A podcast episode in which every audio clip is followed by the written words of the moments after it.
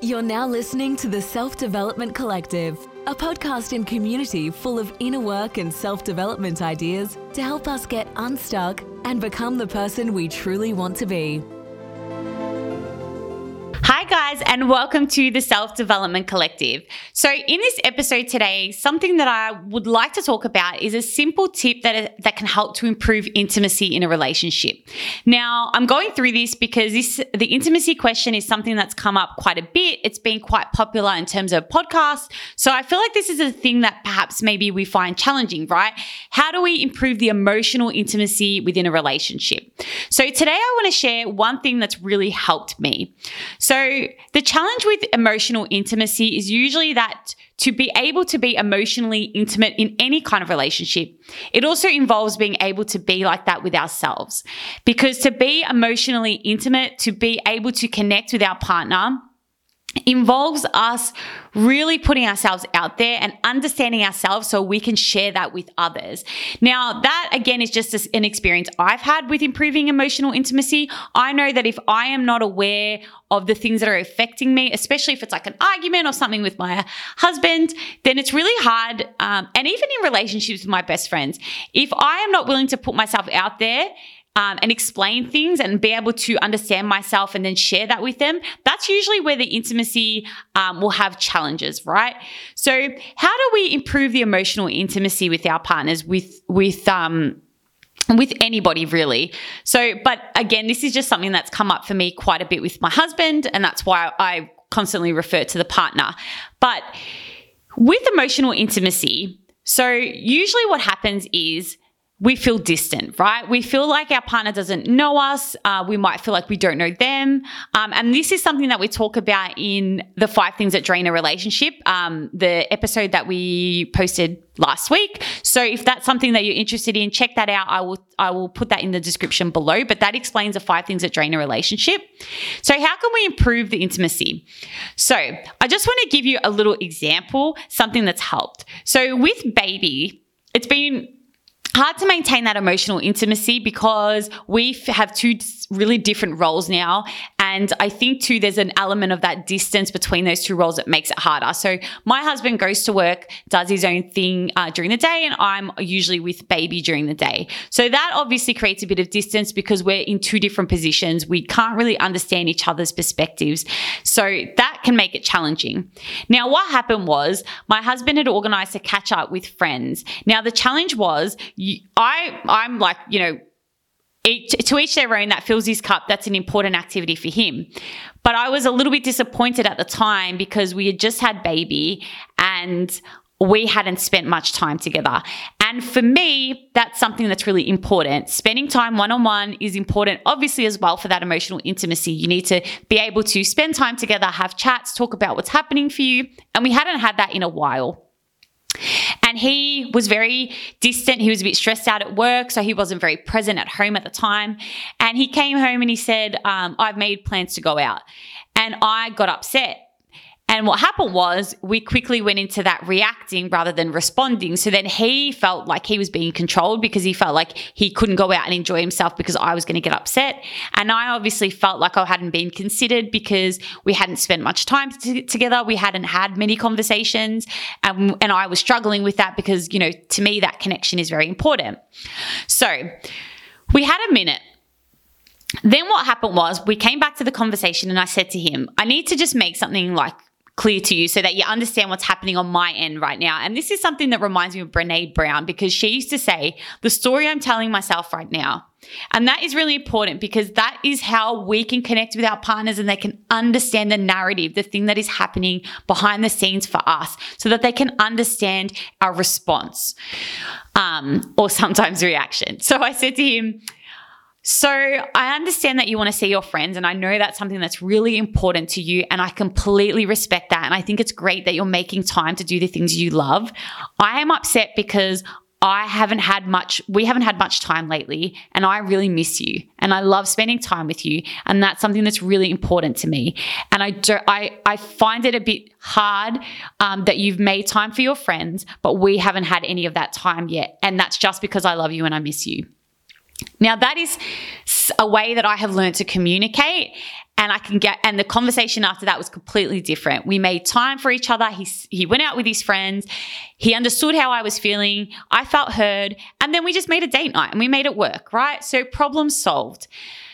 That problem could have gone further. It could have gone for longer. It could have escalated easily. So, what made that conversation different? So, what I've learned is when I am upset about something, I have to really ask myself, I have to take a step back. I have to say, what am I feeling right now? And why am I feeling this way? What is really upsetting me? What is truly upsetting me in this situation? And how can I communicate that to my partner? So, they're the three things that I would suggest. Take a step back. Ask yourself, what am I truly feeling right now? Why do I think I'm feeling this way? What, like, what's happening right now in my life that I think is causing me to feel this way? And how can I communicate this to my partner? So, the first thing I did was I stepped back and I said, okay, I don't usually get upset. And I, like, again, to each their own. That fills up his cup. He loves his friends. He's always been like that. I love that about him. I want him to see his friends but I'm feeling really upset about that. So why am I feeling so upset about that right now? What's going on in the background for me? Okay, so then I dig a little deeper and I say, okay, well I'm feeling a bit lonely myself right now and I feel I'm feeling like we're not connecting and that makes me feel really sad. Okay, now how can I communicate that to him in a way? Because I think the communicating of that, uh, the communication part is so important because it really defines to how the how how the for us anyways how the argument could have gone. So for me it's hey i really think it's great that you're catching up with your friends and i love that you can do that for yourself because i think that is so important for you. So first and foremost that's acknowledging the fact that he's making a decision. He wants to see his friends. That's really important to him. This is not the that's not the issue.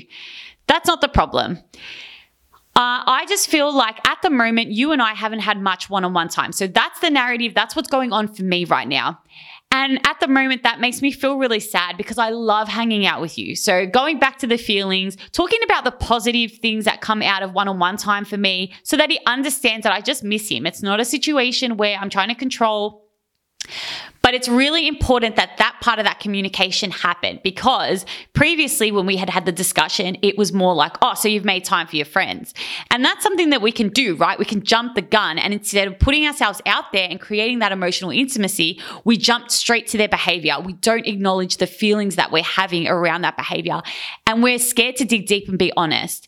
And that's something that I found is a game changer in communication. When I sit down and I say to him, I'm feeling really sad because I love the the time that we have together. It's going back to those values and saying, hey, I really value the time that we have. We are a team and I miss that. How can we create that? So it's not about you making time for your friends because that's great that you can do that. It's about I'm feeling a little out of the loop. How can we make more time for us as well? And that was a game changer for us. He came back and he was like, completely understand where you're coming from. I understand. Let's make some time. You and I, I see what you're saying. And I think that was really something powerful in learning how to communicate. But the key here is being able to communicate our feelings and being able to be able to self-regulate, understand our feelings, communicate with ourselves and then communicate that to our partner. That's that first it's that step of intimacy with ourselves, right? Being able to understand how we're feeling about a situation and being comfortable with it, and then learning to communicate that so that we can create better emotional intimacy with our partner. So that's something that I just wanted to share with you today, a really quick episode. I hope you like the way that I've said things and communicated them because that's what I found, especially conversations with my friends. They like the way that I communicate things um, because I find that the communication is the most important part. Again, just a reminder when we focus solely on the behavior, so that whole oh, so you've made time for your friends, it really nitpicks, right? It makes that person feel criticized. But when we say, hey, I'm feeling a bit sad because I noticed that you managed to make time with some of your friends, but we haven't managed to do the same for ourselves lately. I just miss you and I just would love some time, you and I, right now. It really just communicates to your partner that you miss them. And the guard comes down, right? They're not defensive. They're not reacting. They don't feel criticized. They're just listening and you're just communicating a need. And that helps relationships immensely because the challenge as well is that we expect our partners to just understand what we need without us explaining. And that was me really communicating, this is what I need from you right now, and this is what I would love. And he understood it and we worked on it. And that was such a game changer for us, especially when it comes to learning to communicate better when, you know, a baby comes into the mix and you have less time and, you know, thing like your needs your needs aren't met in the same way and your needs aren't met as consistently because again you and your partner are already pressed for time so I hope you found that simple advice for relationship intimacy helpful. And again, I'm going to tag um, the other episode I did on relationship intimacy as well as the top five things that drain a relationship. Uh, really love the episode as well.